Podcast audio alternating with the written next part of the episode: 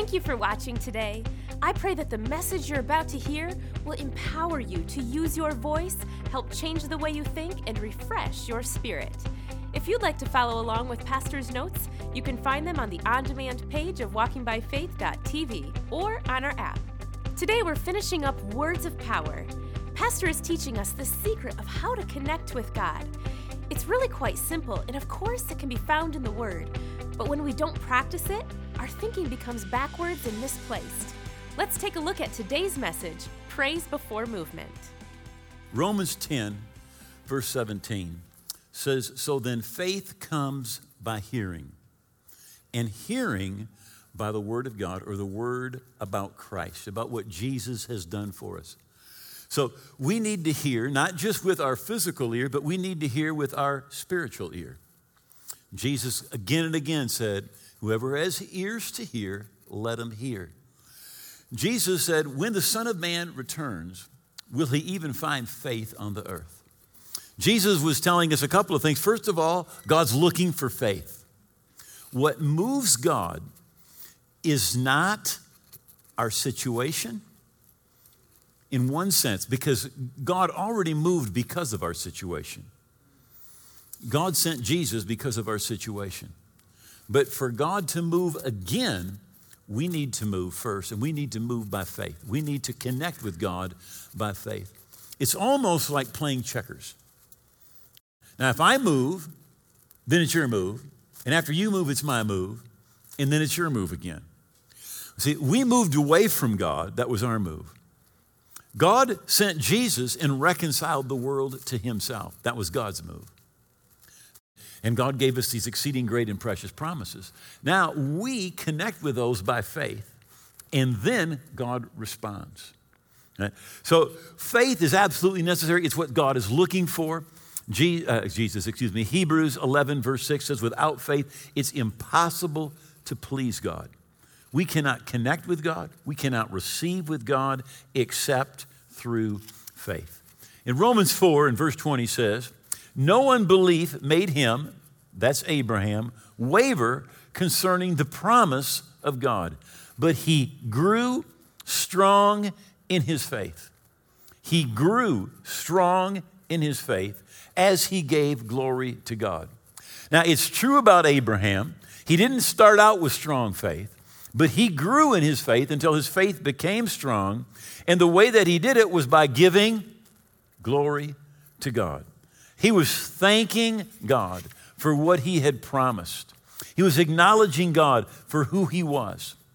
I think it's interesting that in the Psalms, Psalms 100, it says, Enter his gates with thanksgiving and his courts with praise. Be thankful to him and bless his name. Uh, if you are going to see the president, there are certain protocols. They're going to sit down and talk to you, and you say, You do this, you do that, you don't do this, you don't do that. You're going to go see royalty, any, any country in the world, there's protocol. But when we come to God, there's protocol. The Bible says we enter his gates with thanksgiving, his courts with praise. You want to enter into God's presence? There's a protocol, there's a way that we do it. And thanksgiving is part of the way we come to God. In Romans chapter 1, the Apostle Paul is, is dealing with how people respond to God. The King James says it this way although they knew God, they didn't glorify him as God, nor were thankful. That they weren't following protocol, so to speak, but became futile in their thoughts, and their foolish hearts were darkened. Professing to be wise, they became fools. Now, notice it says that when we don't acknowledge God as God, I know some people think it's a small thing that we no longer have prayer in our schools. But do you know just that little bit of acknowledging that God is God makes a huge difference on the inside? It says, first of all, that they became futile in their thoughts and their hearts were darkened. In other words, when a person becomes darkened in their heart, they really don't understand what's right and what's wrong. The prophet Isaiah said it like this Those who, woe to those who call evil good and good evil, who put darkness for light and light for darkness, who put bitter for sweet and sweet for bitter. He said people can get totally messed up in their thinking. Another translation says it this way They knew God, but didn't praise, did not praise and thank Him for being God. Instead, their heart, their, their thoughts were pointless, and their misguided minds were plunged into darkness. When we do not acknowledge God and we are not thankful to God, uh, it, it has an effect on our understanding of right and wrong. In fact, I'd like to just say this that I believe that the greatest mental health agent is thankfulness. Thankfulness to God. We don't become futile in our thoughts, our hearts don't become darkened. In fact, even coming to God, when we come in petition, it says this in Philippians 4 in verse 6. It says, Be anxious for nothing. One translation says, Don't worry about anything. But in everything, by prayer and supplication with thanksgiving, let your requests be made known to God. So when we're coming to God, how many of you have ever asked God for something? Now, it says to do it with thanksgiving. And some people say, well, you're just supposed to thank God when you say amen at the end that God heard your prayer. Now, that may be part of what this verse is talking about. But I believe the main thing that it's talking about is being thankful for what we already have. Okay?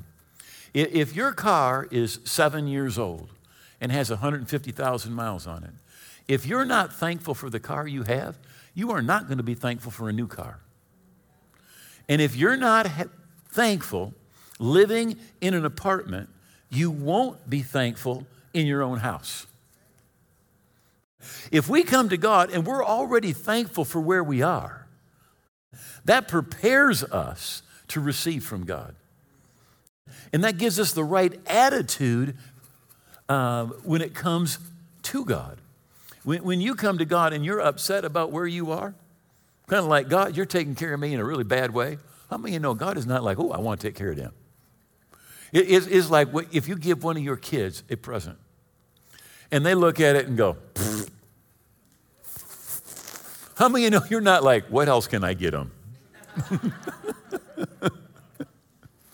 right? But when we go to God and we're asking God, we're, we're petitioning God, we need to be thankful for what we already have. There are so many people who would be so glad to have what you think of is not being very good, is being insufficient.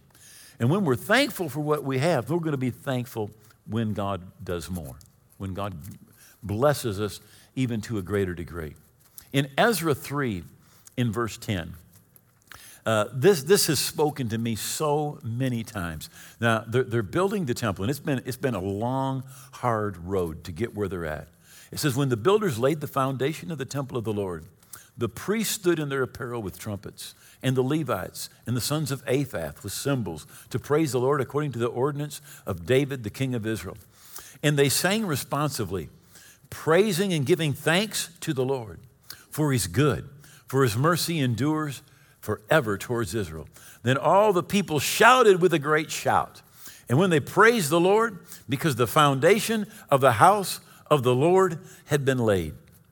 Now, they did not wait until the temple was finished. All they did was put down the foundation. And when they put down the foundation, the Bible says they began to praise, they began to thank God, they began to shout their thanksgiving. Now, they didn't have everything that was going to happen, they just had the foundation. And so often people, well, here's what we should do. When we're praying for something, we're believing for something, and just the first little bit shows up. You're praying for healing, and you're 10% better, you should be shouting. You should be shouting. You're praying for a breakthrough, and you just get a little bit of that breakthrough, start to shout. Start to praise God. Start to be thankful to the Lord. Because when that happens, literally, I've said this before, thanksgiving produces faith, and faith produces thanksgiving. It's a sign that we believe God that more is coming. I think so often Jesus heals 10 lepers, and we're like the nine that didn't even come back and say thank you. We, we need to have that thankful, thankful heart. And again, David said, I will magnify the Lord with thanksgiving. He's, he's saying, when I begin to thank God, I begin to see God for who He really is. That He is all powerful, that He's able to do exceeding abundantly above all that we can ask or think. Now, I wanted to take just a moment and talk about misplaced faith. Now, there's a lot of ways that we can misplace our faith. Um, somebody might even call it counterfeit faith. I don't think it's counterfeit as much as it's misplaced. But one of the ways that we can do that is by having faith in a person instead of in God. Faith in a person instead of God. Uh, if I could just get to Benny Hinn and have Benny pray for me, or if I could just get to Joyce Myers, and we're looking to a person instead of looking to God. You know, anything that's supernatural that comes to us, it all comes because of the atoning work of Christ. And we need to be looking to Him. Now, God may use an individual, and I am not at all insinuating that He does not, but we need to be looking beyond the person, and we need to be looking to God. We need to be looking to the redemption that we've had or we have in Christ.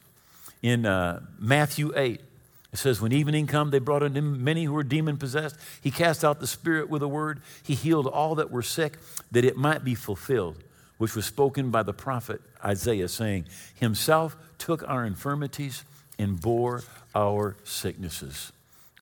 He forgives all our iniquities, He heals all our diseases. Now, God may use somebody, but we've got to be looking to God and not to a person. And whenever we're looking to a person, we have misplaced our faith. Our faith needs to be in God and what He's done through, for us in the death, burial, and resurrection of Jesus. When the children of Israel come to the promised land, they send in the 12 spies, they come back, 10 of them give the bad report. The people say it would be better to die in the desert. Why have you brought us here? And God said, Now go back in the desert. And in Numbers 14, verse 44, it says, But they presumed to go up to the mountaintop. In other words, God said, Go back, go back out into the desert. And they said, Oh God, we, we really want to go over here. We want to do this. And the Bible doesn't say that they moved in faith, it says they presumed. See, and a lot of times what people do is it's presumption. It says that the enemy attacked them and drove them back. But they presumed. It wasn't faith, it was presumption. And a lot of times people think God said something, but God didn't really say something. And they go and they're. Is it amazing to you all the stuff that God gets blamed for? That God did not do, and God did not tell somebody to do, but they presume. It's presumption and it's not faith. Faith is always a response to what God has already said. It's believing what He said. Faith is not deciding, well, this is what I'm going to do in the name of the Lord. It's presumption. We need to be doing what the Lord has told us. And then there's misplaced faith, and I'm going to call it again misplaced, when we place our faith in ourselves. It says in Ephesians 2 and 8, For by grace you've been saved through faith, and that is not of yourselves. It's the gift of God, not of works, lest anyone should boast. Hey, Jeannie, could you have somebody run my Bible up here a second? I, I just had a thought about this, and I, I want to read a, a, portion of Scripture. Um, as, as, most of you know, Jeannie and I lived in Mexico for seven years, and uh, when we first moved to Mexico, we uh, started a small church. Uh, we rented a building. Um, we named our, our little church Maranatha. And uh, I was not only the pastor, I was the custodian. I, I was the maintenance man. I mean, I cleaned the bathrooms, I opened the doors, I cut the grass, I did everything. And I remember one day, this was uh, in Guadalajara, Mexico. It was May, it was right before rainy season and it gets hot. I mean, it's like 90, 95 degrees. And I'm cutting the grass out in front of church and I'm, I'm weeding the flower, beds, which were actually banana. They were banana trees, you know. And I'm weeding in there and I'm cutting the grass. Now, it's a push mower. It's 95 degrees. I'm getting hot. So I, I take off my shirt, you know, and I'm sweating and I've got grass over here and I got dirt over there. And, and uh, there's this couple comes walking down the sidewalk. And uh, they stop right in front of the church. And uh, they see the name, Maranatha. And they said, is, is this a Christian place? And I said, Yeah, yeah, yeah, we're Christians. And then they said to me, They said, Well, we love God. And I said, We love God too. And they said, Well, we're holy. And I said, Well, we're holy too. I'm, I'm you know, the Bible, 2 Corinthians 5 17, so excuse me, 21, says that he that knew no sin became sin for us, that we might become the righteousness of God in Christ. And I, I, I kind of noticed uh, he's got black shoes on, he's got black pants, he's got a white shirt, he's got a black, like, blazer on. His wife has got black shoes on. She's got black skirt that goes all the way down, like an inch from the, from the ground. She's got on a, a white shirt and either a black or a gray, like blazer thing. And her hair, there was, there, her hair, her hair was wrapped up like this. And it just kept going up, you know? And uh, I, I, noticed, you, you know, that she didn't have on any makeup you know, and, and, she didn't have on any jewelry. And, and, and you don't need to wear makeup. But as one pastor said years ago, he says, you know, if, if the barn, barn needs painting, paint it, you know. But she just could use help. That was all. That's all I'm saying, all right, is that she could use a little bit of help, all right? So, so they said they're holy, and I said, well, I'm holy too. And he says to no, me, he says, no. He said, we are really holy. He said, uh, we do not go to movies. We do not watch television. We do not drink. We do not smoke. We do not wear bright colors. He says, We do not use jewelry or makeup, and our women never cut their hair. We are holy. He turned around and took off. Now, listen to this Isaiah 65 who say, Keep to yourself, don't come near me, for I am holier than you. These are smoke in my nostrils and a fire that burns all day. How many have ever read the book of Job? Hey, some people haven't read it because they think it's the book of Job, but it's not. It's the book of Job. uh, and and, and I, I know a lot of people that will read this book and, and kind of like when they're done, they're like, I don't even know exactly what God said. I don't really get the book. So I'm going to read to you just a little bit. Now, there's actually two chapters in the book where Job talks about how good he is. In fact, God, Job says, you know what? He said, at one point, Job actually says, I am more righteous than God. So God shows up, and this is what God says. This is chapter 40. Would you indeed annul my judgment? Would you condemn me that you may be justified? Have you an arm like God? Can you thunder with a voice like his? Then adorn yourself with majesty and splendor, and array yourself with glory and beauty. Disperse your rage, the rage of your wrath. Look on everyone as proud and humble him. Look on everyone as proud and bring him low.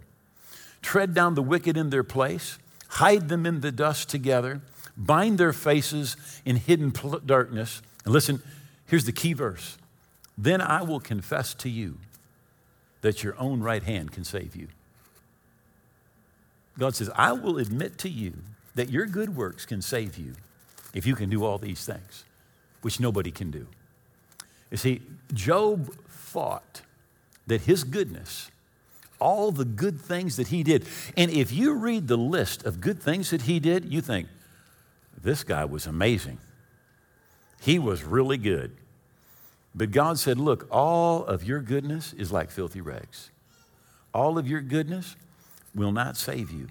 And God said to him, If, if you can do all this stuff, then I will confess to you that your own right hand can save you. See, Job had misplaced faith. It's interesting when he's making sacrifices in the beginning, the Bible says he made sacrifice for all of his children, but he didn't make a sacrifice for himself. He didn't figure he needed one. He thought he was good enough. You know, and when we think our holiness and our righteousness makes us right before God, we're as messed up as Job. It's misplaced faith. Misplaced faith. And then let me just say another type of misplaced faith is where we do something out of duty instead of out of love. Instead of out of to please God, we're trying to earn something by doing it. I think a great example of this is simply the tithe. You know, it says in Malachi chapter 3 and verse 10, it says, Bring all the tithes into the storehouse, that there may be food in my house. Try me now, test me now in this, says the Lord of hosts. If I won't open for you the windows of heaven and pour you out such a blessing, there will be not be room enough to receive it. Some people give their tithe out of a duty. I've got to do this.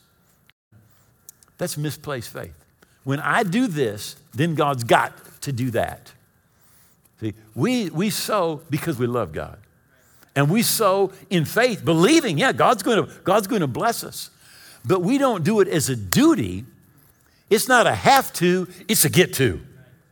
In fact, everything in the kingdom of God should be a get to and not a have to. Uh, uh, you can ask the people that hang around me. I never say I have to preach.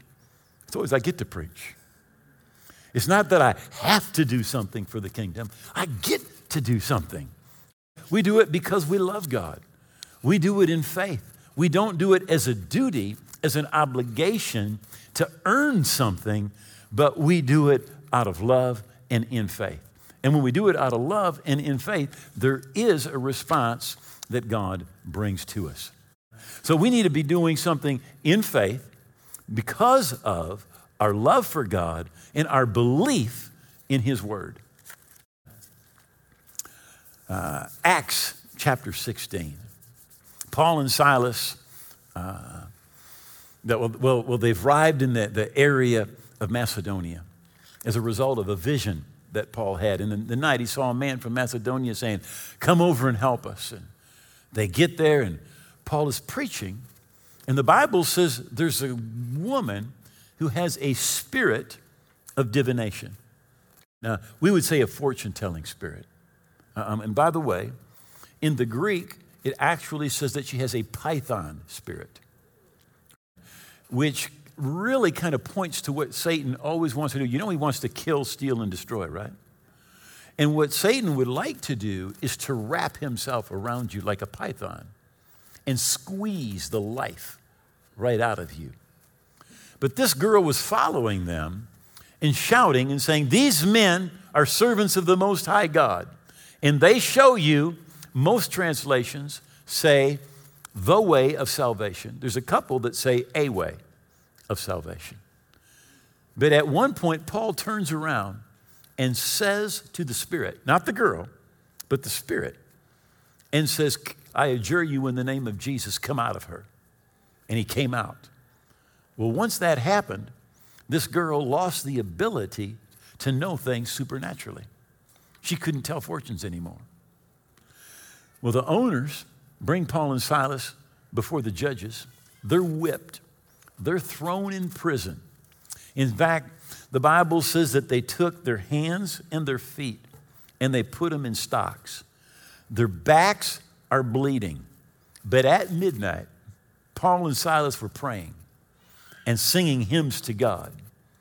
They're praising God, they're worshiping God, they're thanking God. And the prisoners were listening to them. And suddenly, there was a great earthquake, so that the foundation of the prison was shaken. And immediately all the doors were opened and everyone's chains were loosed. Now, here's what they did they whipped them, they put them in a dungeon, they bound their feet, they bound their hands, but they missed it because they should have duct taped their mouth. Because they left the believer's weapon intact. We overcome by the blood of the Lamb and the word of our testimony.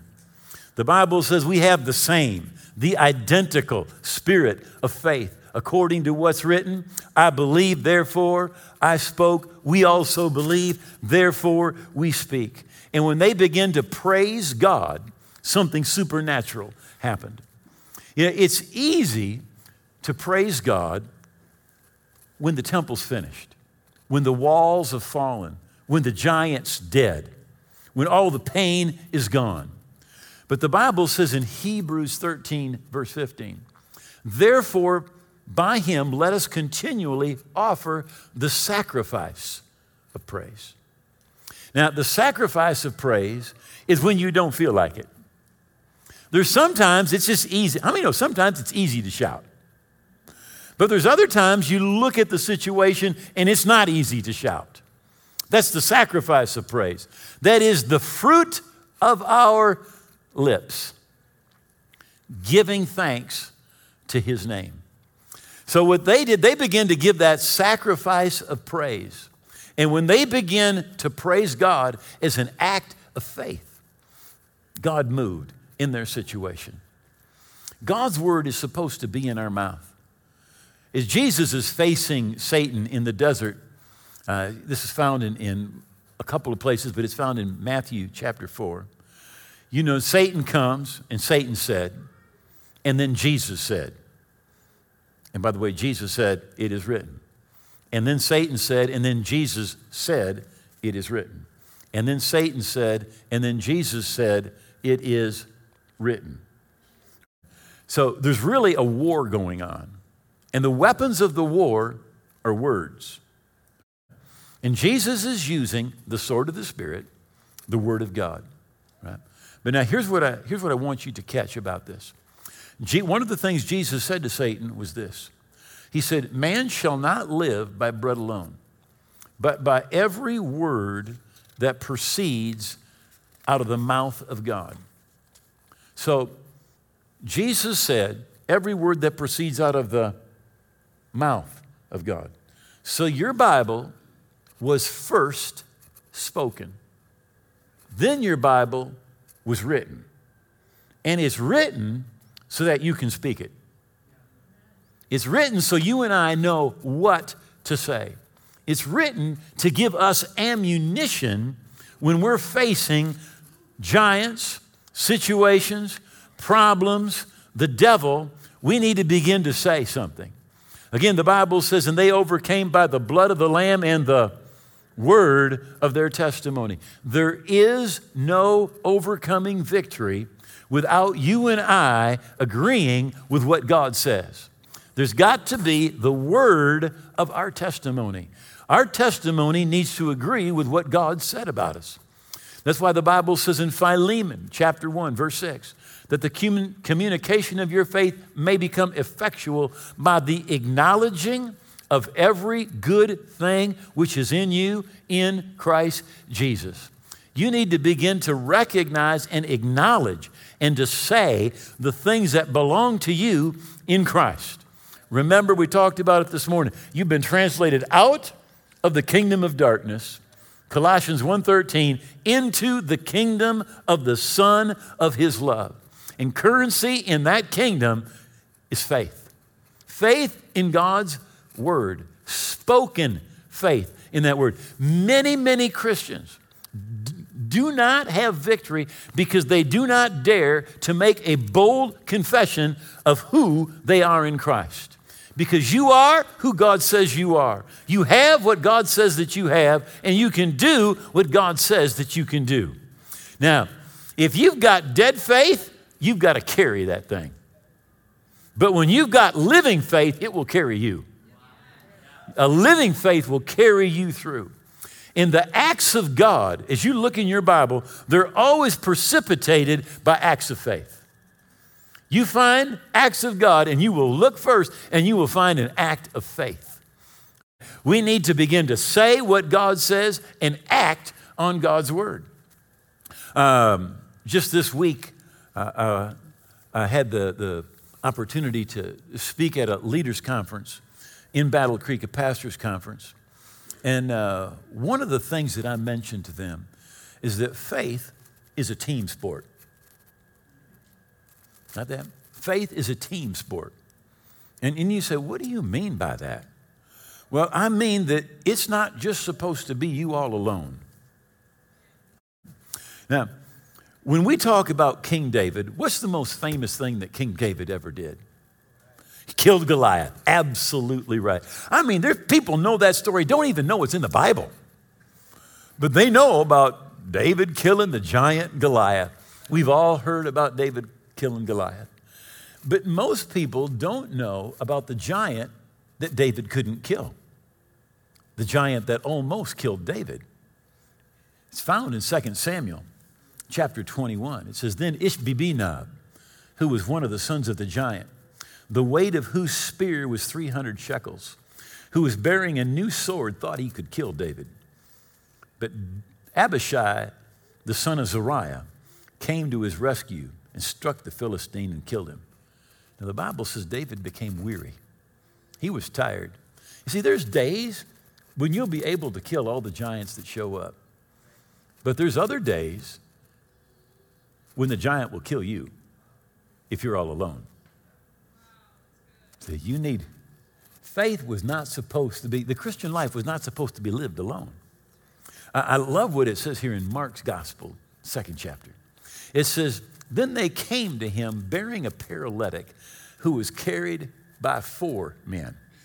So this guy had four crazy faith friends. Right? I want to recommend everybody have a minimum of four crazy faith friends. So that when you get alone and that giant thinks you're, you, you, you, know, he can take you out and you're tired, you got friends that show up and help you. Now, the Bible says that Abishai came and saved David. By the way, the, Bible says that David had 30 mighty men. Abishai was just one of the 30. He had 30 people watching his back. He had 30 people fighting with him. He had 30 people believing with him. And we need to have some people believing with us. We, we cannot live the life alone because there's days you'll kill the giant. There's other days you're weary. There's other days the giant's coming from behind you. See, and you need some help. And we need to recognize everybody needs a minimum of four crazy faith friends who believe God when things seem to be impossible, who will stand with you. One more thought before we close. Acts chapter 27, verse 25. Therefore, take heart, men, for I believe God that it will be just as He told me. Now, they're in a hurricane, and for 14 days, nobody's seen the sun, the moon, or the stars. And everybody's pretty much given up. And Paul separates himself, and the angel of the Lord appears to him and says, Paul, take heart. He says, because you're going to shipwreck, and the ship is going to be lost, but you're going to be saved. And God is granting you the life of everybody who's traveling with you. How many ever heard somebody say, Hey, I'm afraid of flying because what if it's the pilot's time when I'm up there? It's their time to go. Well, they're traveling with you. That's what the angel said. He said, God's granted you the life of everybody who's traveling with you. You're not with them, they're with you. All right? But, so the angel said, You're going to shipwreck. He said, Everybody's going to get to shore safe. And God, Paul went out and said, This is what the angel of the Lord said. He said, Therefore, take heart, for I believe God that it will be just as it was told me. Here's the principle you need to say, how I put that? The word that God speaks to you must be spoken through you. The word that God speaks to you must be spoken through you. Paul heard that word, but he spoke that word. He spoke that word.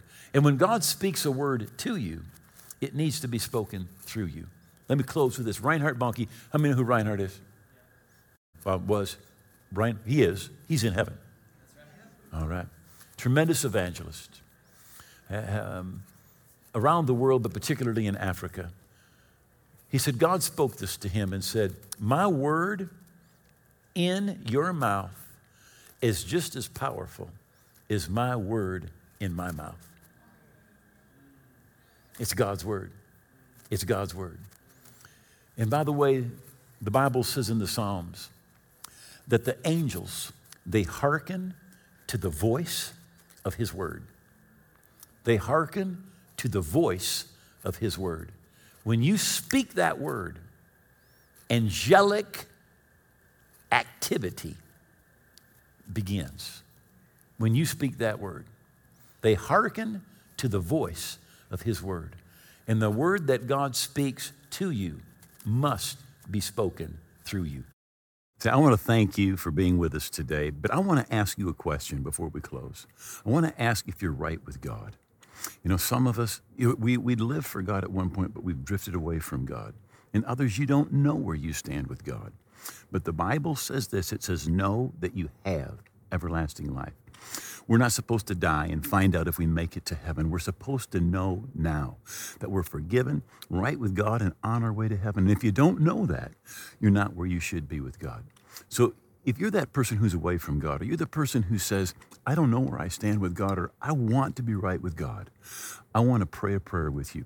The Bible says, Whosoever will call on the name of the Lord will be saved. Now, we're going to call on his name the way the Bible tells us to. And if you pray this prayer from your heart, when we say amen, you're going to be right with God. You are going to be saved. You are going to be on your way to heaven. I want you to make these words your own. Just say this out loud. Just say, Oh God, I believe Jesus died on the cross. I believe his blood paid for my sins. And I believe he rose again. I give him all of my heart and all of my life. I hold nothing back. Jesus is my King. Jesus is my Lord, and I will live for him every day. I thank you. You've heard my prayer that I'm forgiven, a part of your family, today and forever. In Jesus' name, amen. Now, if you just prayed that prayer from your heart, please, please, I wrote a book that'll help you keep on growing spiritually. And I want to give you that book absolutely free of charge. All the information is right there on your screen. You can download the book or if you need a hard copy, if you'll contact us, we will get you that hard copy. Hey, we love you and God bless you. If you just prayed that prayer with Pastor Duane, you are making one of the best decisions of your life. We're so excited for you. Just as Pastor said, we'd love to send you a free copy of his book, Your New Life. Log on to walkingbyfaith.tv and have it mailed to you. Download it right there instantly, or you can find it on our app. It's absolutely free and a great resource for you to have. We believe that when you confess God's Word daily and you begin to meditate on it, it will change your life. Check out our confession section on the home screen of the Walking by Faith app. You can also listen to all past sermons, submit a prayer request, check out our daily devotional, and so much more. Look for it in your favorite app store today. Walking by Faith is reaching the world with the truth of God's Word on and off the air. If this ministry is blessing you and feeding you spiritually, please consider becoming a partner by going to walkingbyfaith.tv/give. Find us on Roku, Amazon Fire TV, and on your favorite social platform by searching for WBF TV. I hope that you take a little time out of your week to thank God for all He's done for you. Have a blessed week. We'll see you again next time.